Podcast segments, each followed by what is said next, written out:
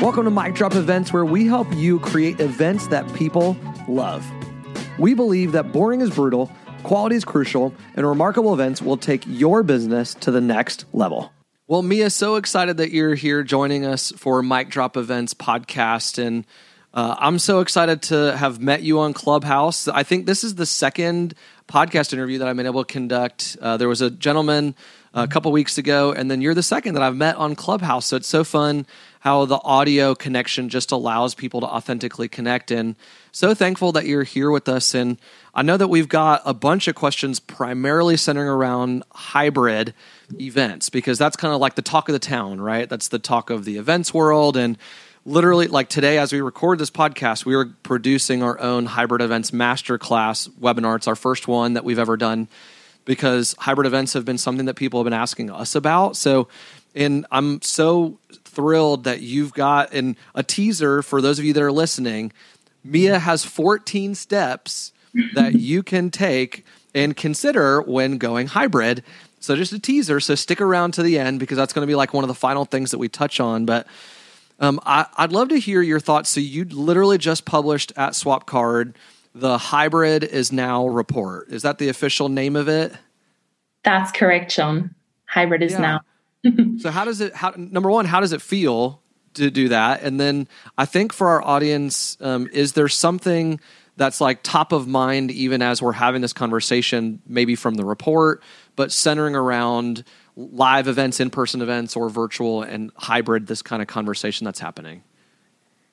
That's so interesting uh, because we called it hybrid is now when we found out that you know what everybody was saying was hybrid is the future.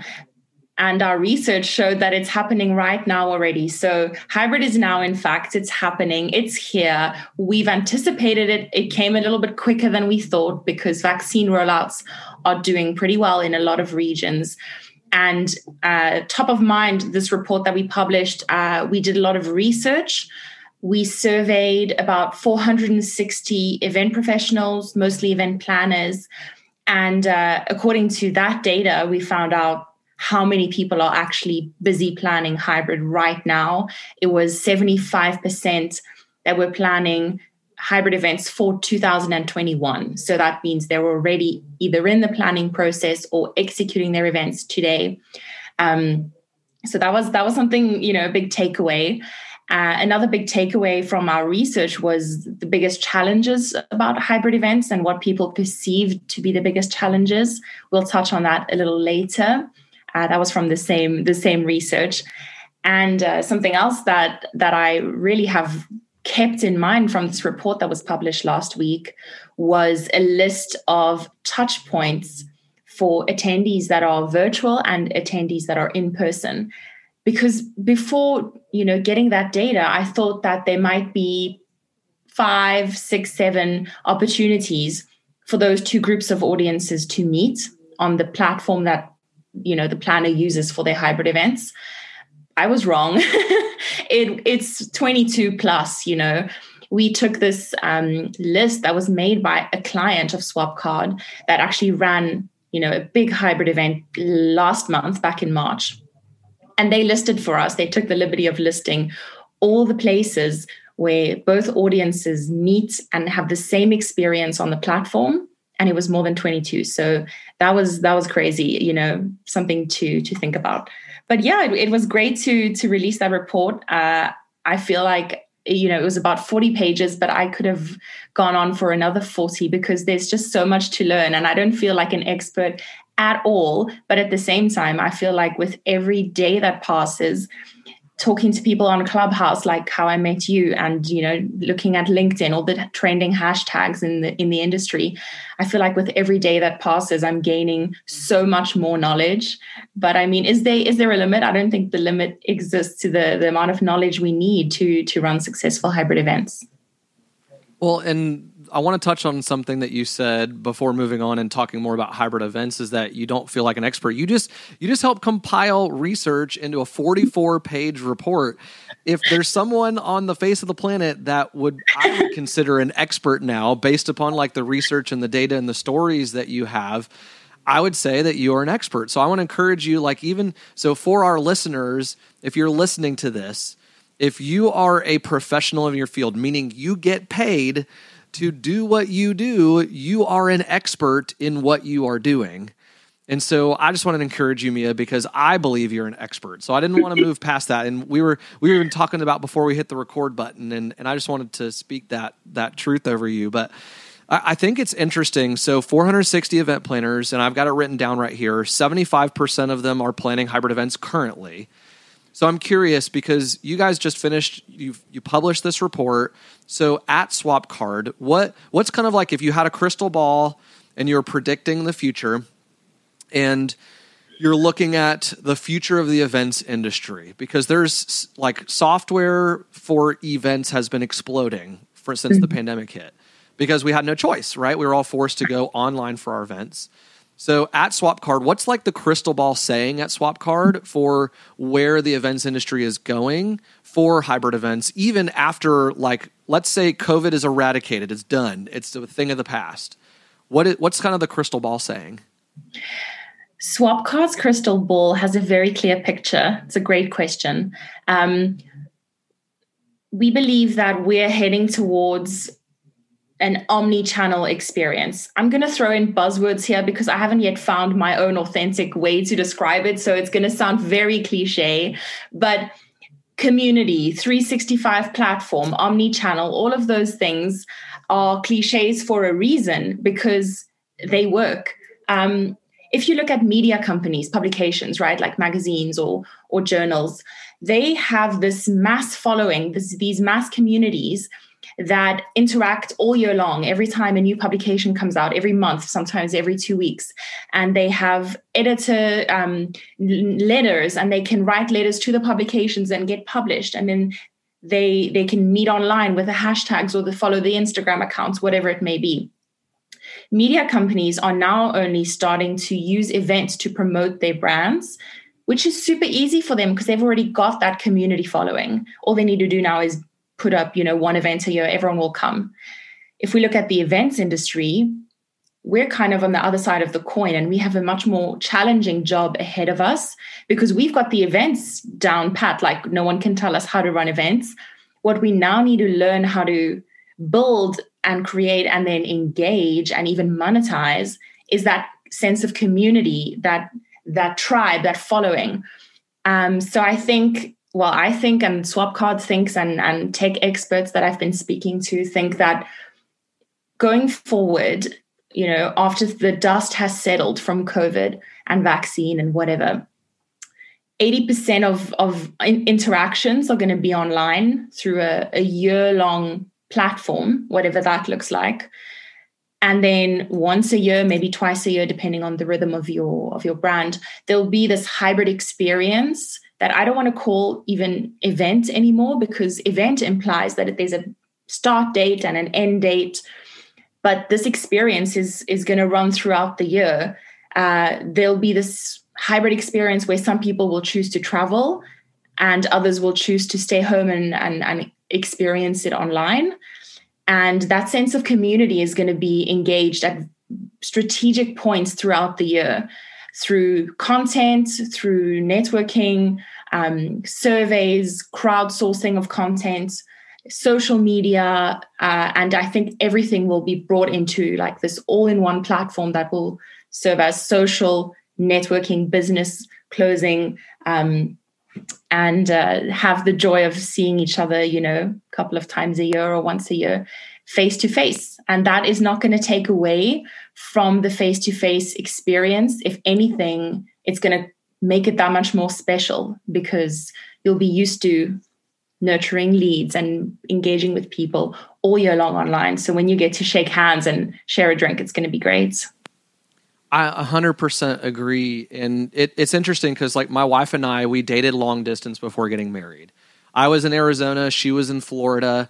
And so we only got to see each other about one time a month when we were dating before we got mm-hmm. married for like a whole year.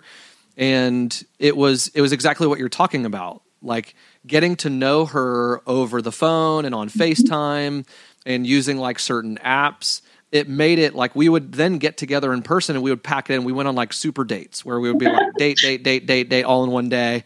We would do like 50 things and then like crash hard and, and then I would fly back to Arizona and and I, I completely agree with you. And I think it's interesting that the events industry that it's this has been a catalyst of change mm-hmm. in our events industry, specifically for this meeting online. And and I love what you said that the it's going to make it more special when you do get to meet face to face. But it's all about engaging your community online year round.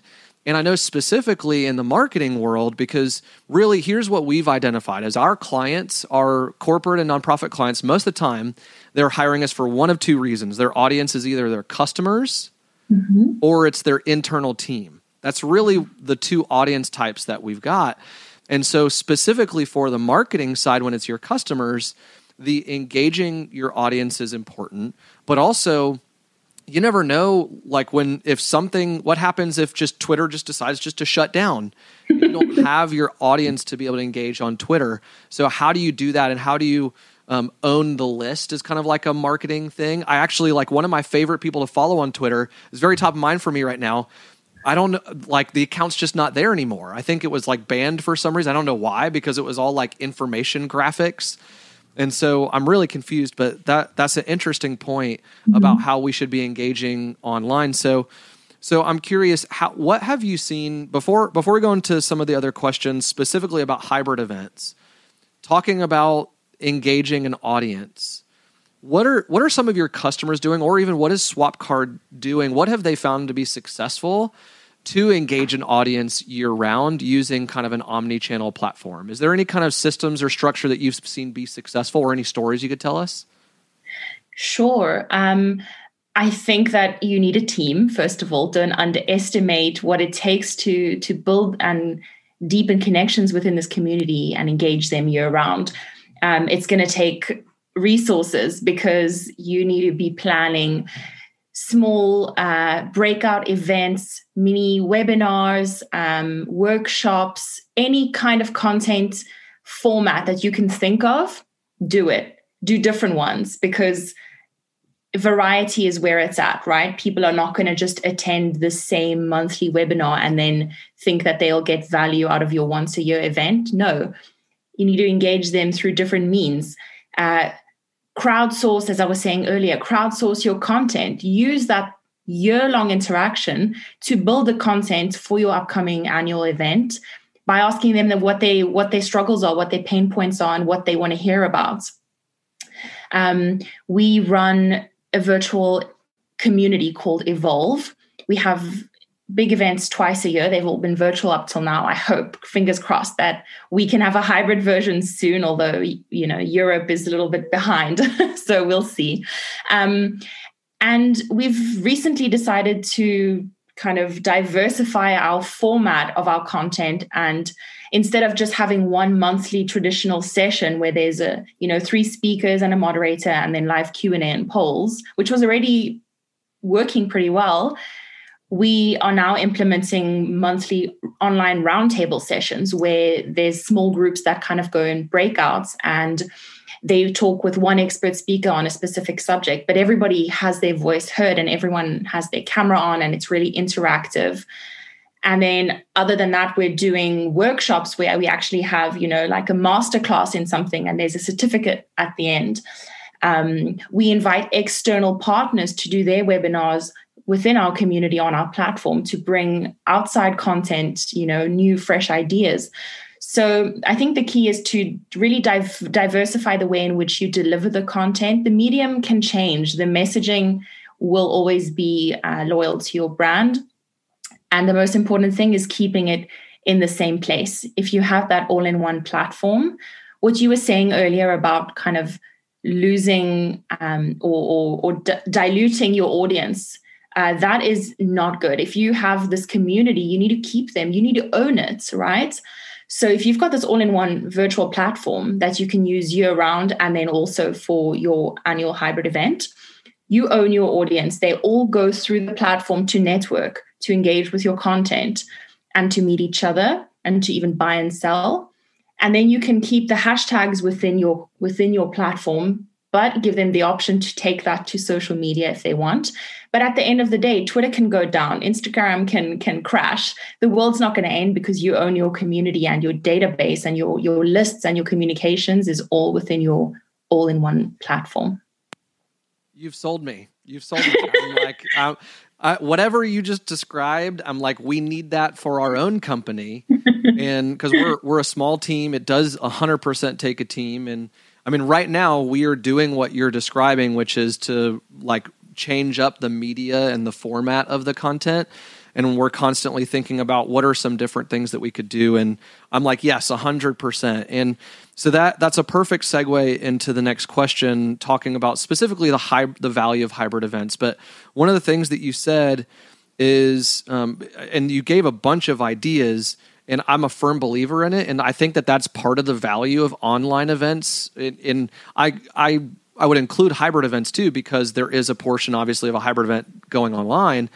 Is that you have the content that then you can repurpose you can share it with your community and have it evergreen so that people can go back and rewatch it. You can chop it up into small pieces and you can use it for uh, micro content on your social media to drive more people to be a part of your like your community. So a hundred percent, yes, preaching to the choir. um, okay, so the question is, is so there's obviously that kind of a value, but um, even if you want to take it a step further, or if you want to talk more about that, what what is some of the specific value that you've seen through your research or through what your customers are using your platform for, but specifically for hybrid events? I love this question, Sean, because um, some of our research showed that close to 30, 32% of respondents didn't have a very clear idea of what a hybrid event actually is. Like they don't have this template in mind you know this this picture of what it looks like. And i think that it goes without saying that these people also don't know what the value in hybrid is. And i think that's such an important message for us to be sharing at the moment. People are talking about hybrid hybrid hybrid buzzwords but who's actually telling the industry and those that are not clued up why should we go hybrid? Why are we going through all this trouble and these you know expensive budgets and whatever you know the myths that everyone is talking about? There is value and it's more than just what what you've said. Of course that's integral part of it but uh, right now hybrid events are probably no are definitely the most profitable model that exists because if you go virtual only right now, you're going to lose money because there's p- tons of people that are vaccinated, ready to travel, and eager. You're going to miss out on them. If you go in person only, you're cutting off this huge global reach that you could have. So hybrid is brings you know together the best of those two and just basically if simple math increases your your profit margins or at least the potential for your profit margins if you run it right um, you know, maximizes your reach of of audience of attendees and exhibitors globally without borders. It's insane what you can do when you add that virtual element. It's also got a lower carbon footprint because however many attendees there are at a hybrid event, you could have that many in person, which would be, um, you know, a much bigger impact on on the environment. But that's not the case because probably at least fifty percent of them are attending virtually. Um, it also helps you, I think, boost brand awareness. Um, you you kind of if you decide to take on a hybrid strategy and, and be innovative, then and, and, and embrace technology, then you take on this modern kind of forward forward looking, forward thinking um, persona for your brand. And I think that's important in today's world as well uh, yeah, and then what I said earlier about owning your community and you know even increased uh, opportunities for marketing before the event virtually, after the event virtually, and then during the event, double the amount of marketing opportunities for you and your sponsors because you have two different groups of people in two different places. Well, and I think that's a, a, a very clear explanation and you you gave some very clear reasons as to why hybrid events are so powerful and I agree with you. And here's kind of my soapbox, right? Is that hybrid events have been around longer than we give them credit for because like I personally believe for example that by definition like the Super Bowl yes. or the FIFA World Cup Or the Olympics. hybrid event, right? Exactly. Because you have an in like and and you mentioned the profitability. Imagine if the FIFA World Cup or the Super Bowl were to only have the in-person event experience. Or Football. let's flip it and imagine if they were only online. It'd be way different, Mm. right? So that's one of the beauties of it is like you said is you can allow people to access it, but here's the thing is if you get the chance to go to like a Super Bowl or FIFA World Cup, you're like, "Oh my gosh, this is incredible. I get to go there." It's not going to cheapen it by being able to watch it online or watch it from your home. It doesn't cheapen it at all. No. Right. So I 100% agree with you. So, okay. So now that we've kind of convinced, and maybe if there people are listening or watching this, they're like, okay, you've kind of talked me into it. I, I'm game. Let me bite. So, what are some of the biggest myths that the event planners that you've talked to believe about hybrid events, and are they true or not? Okay, so our, our research, this famous research I keep referring to because it was very insightful, showed in the question we asked, What's your biggest challenge? And the majority said um, engaging two audiences. That was 33% of people engaging these two different audiences. The second biggest challenge for them was an expensive overall budget. And then just underneath that, at 19%, there was networking between two groups of attendees. So I think engagement and networking can kind of go into the same bubble. Obviously, it's a huge issue and a huge myth. And then this expensive overall budget was really highly rated as a very big issue and fear for a lot of event planners. Um, about that myth, okay, yes, it's expensive. It's going to be a big budget to organize a full on hybrid event. You are going to have platform fees, which are going to be big if you want it to all customized and depending on how many people you want there. You're going to have the venue, the insurance, security, uh, food and beverage, all of the traditional things. You're going to have extra tradition, extra sorry, in person um, costs because of social distancing and and masks and maybe testing and things like that that you're going to have to offer going forward. But at the end of the day, despite this expensive overall budget for hybrid events, your your opportunity for profit is increased exponentially.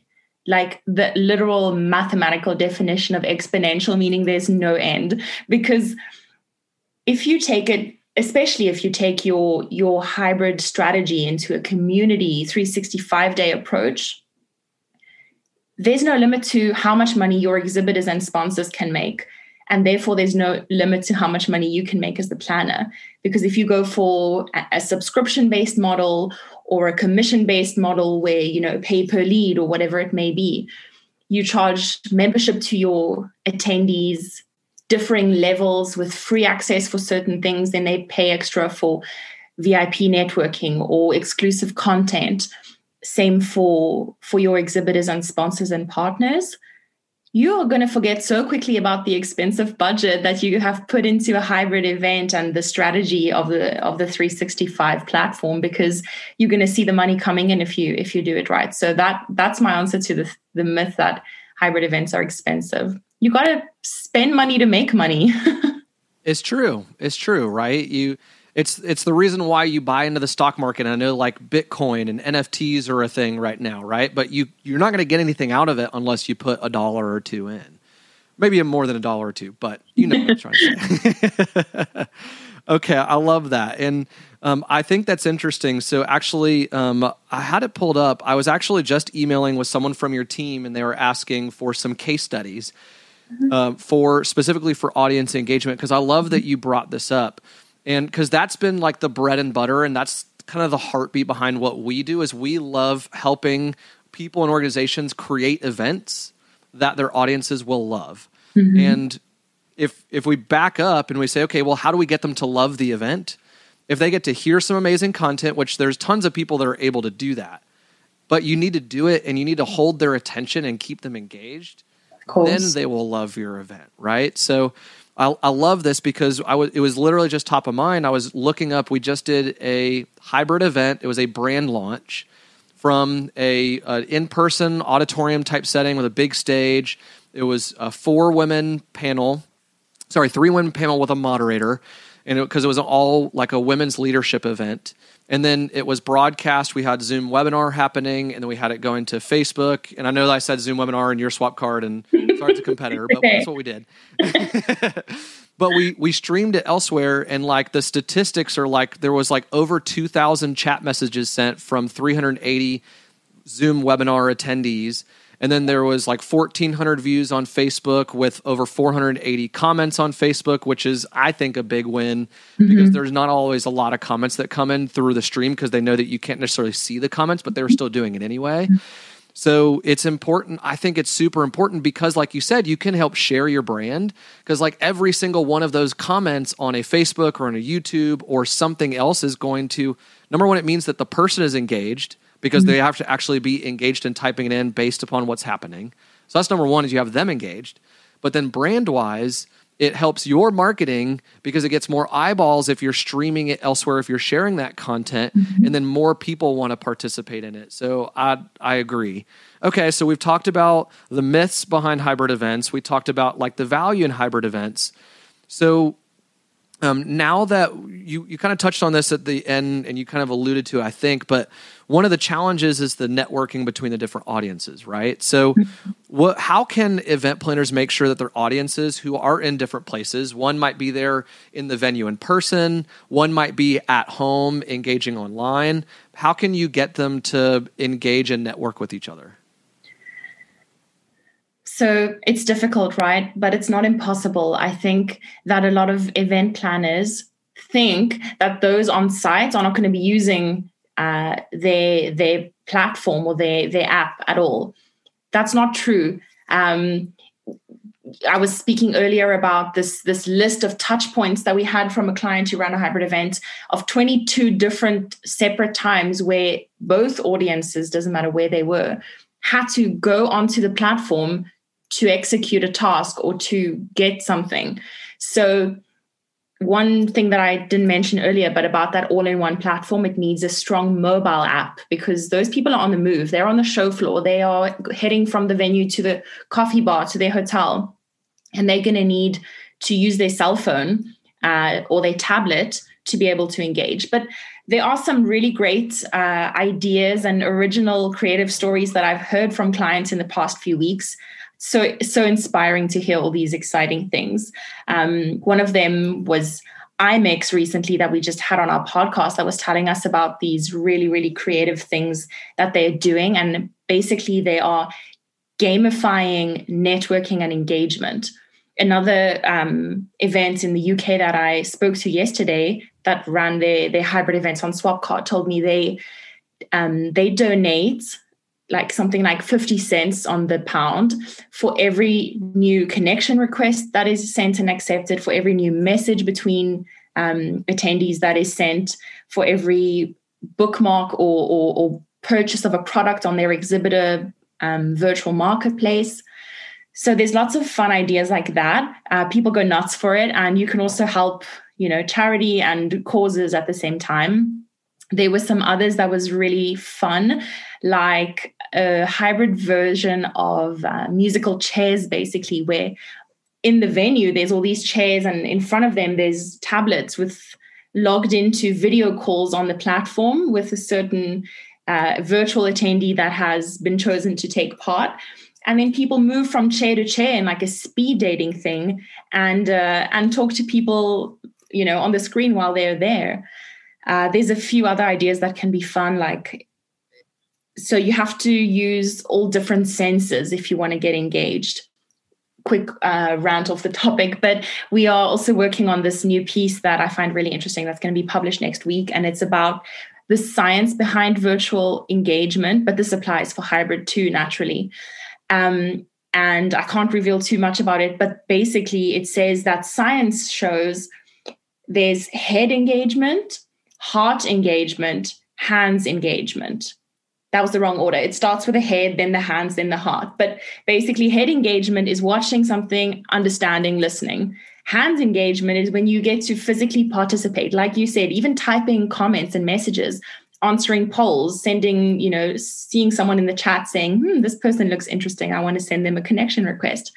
And then heart engagement is at the end when you have met someone or you've watched a session that has actually moved you or made you feel you know an emotional reaction and i love that because i think that engagement has to go through all three of those phases to be really valid that's amazing uh, the head the head the hands and the heart and i i feel like uh, I don't know if I feel like Nostradamus or whatever, but we created some kind of version of that like two years ago. Wow. to dig it up out of an old keynote file. It wasn't the hands, but it was uh, the mind, the body, and the heart. And if you engage mm-hmm. all three, because like you can get them to do something.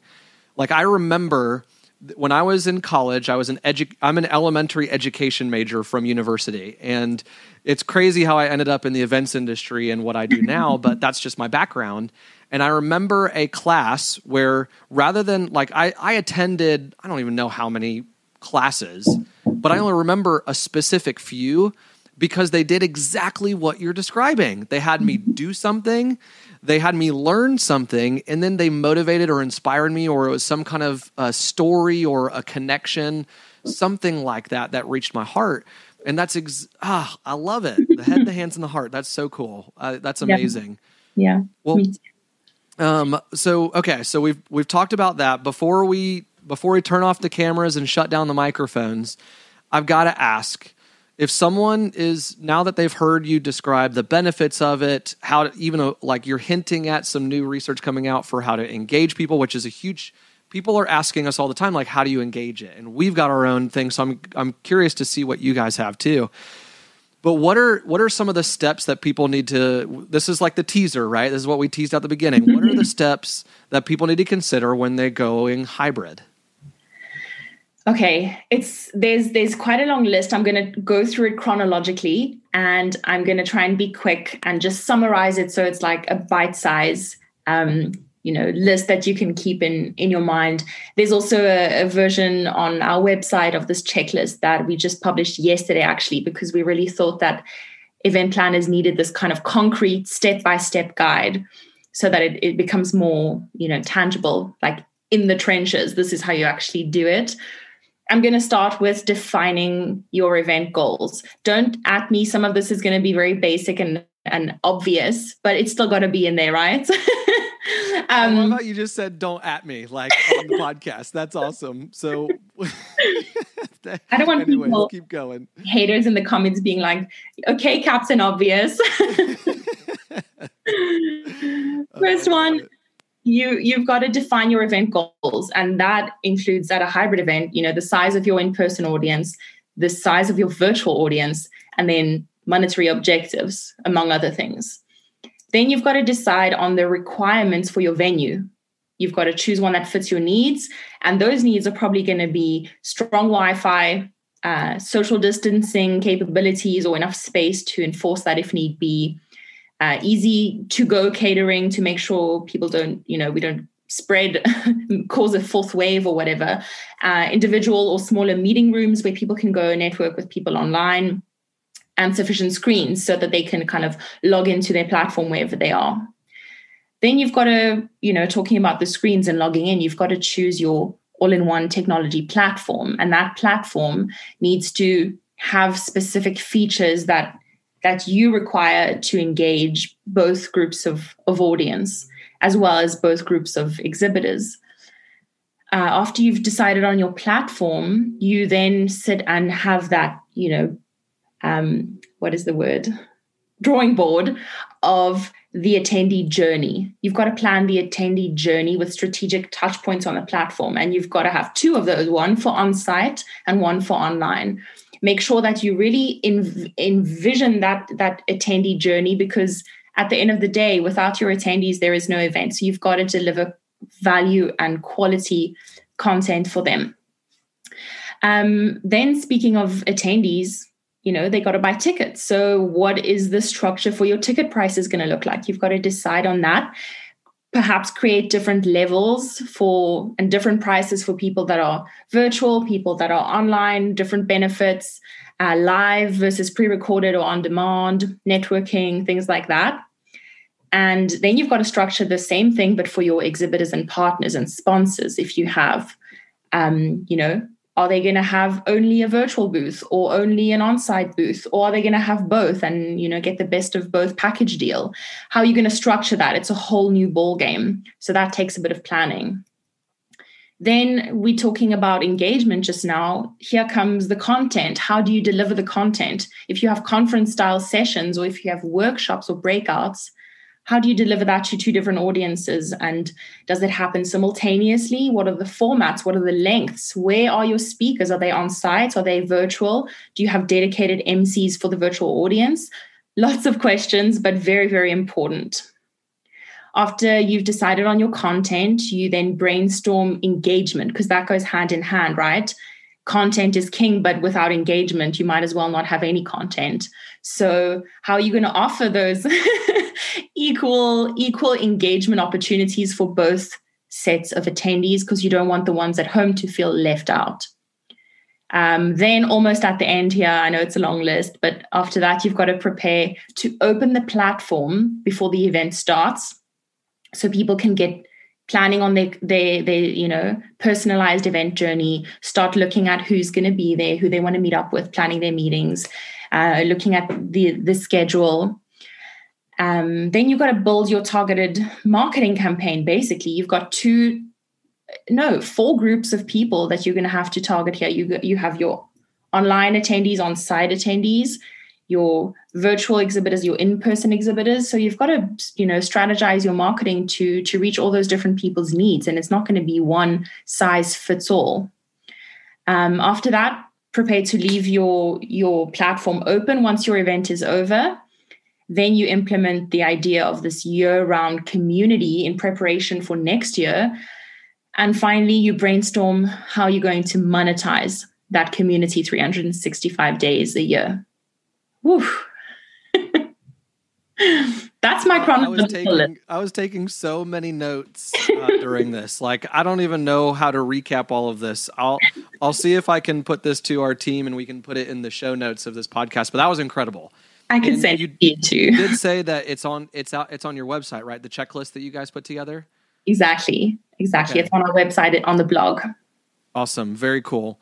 Well, Mia, that was amazing. That was a lot, but that's there's a lot that goes into it. And like here's the thing, so we're uh, again like you going back to like what is like what why is there so much that goes into it? It's because you're essentially planning for like you said, you even narrowed it down. I hadn't even thought about the two additional audiences of the exhibitors, the online exhibitors and the, the on-site exhibitors so, but if you're even if you don't do that, you're still planning for two different groups of people to go through an experience. And we we created just a simple image for our masterclass coming up of a hybrid event where it's these two lines. So imagine of just a flat line, and that we are using to describe like the in-person, the on-site experience of the attendees, mm-hmm.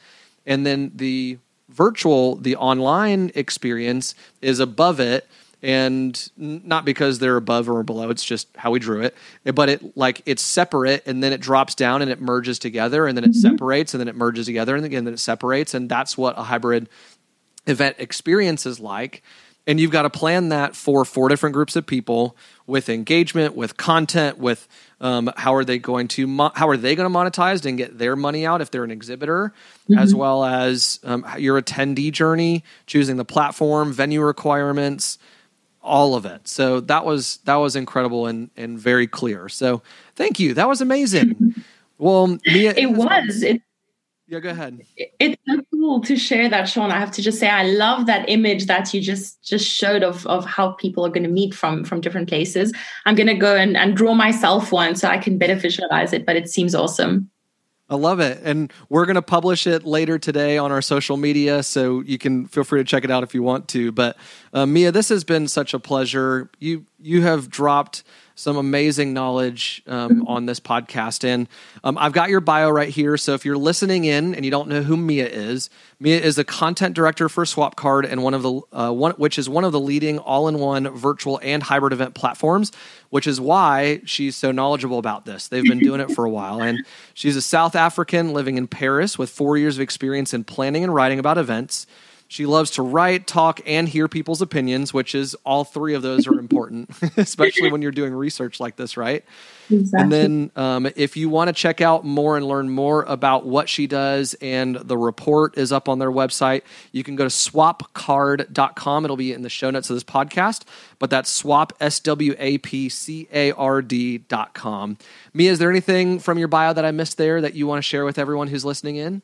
No, just that I'm happy to interact and, and hear your opinion, feedback. Tell me what you think. Tell me what I missed and drop some more knowledge on me. So this has been absolutely awesome. I really feel like the name is so appropriate, you know, mic drop, uh, because that's it feels like everything that you do on this podcast is just absolutely worthy of a proper mic drop because it's so awesome. so thanks for having me, Sean. It's been a real great honor, and I love sharing what I've learned and still don't consider myself an expert in any case still got to keep learning all the time and staying curious so uh, i'm still happy to be here and hope to hear from the listeners uh, on linkedin or on our website hit me up thanks sean I love it. Well, Mia, it's been such a joy. Thank you so much. And after everything you just shared with us, I I know that our listeners would consider you an expert as well. So if you're if you're listening in or wherever you're tuning in from on Apple, Spotify, Google, wherever you are, thank you so much for joining us for Mic Drop Events, and we'll catch you next week.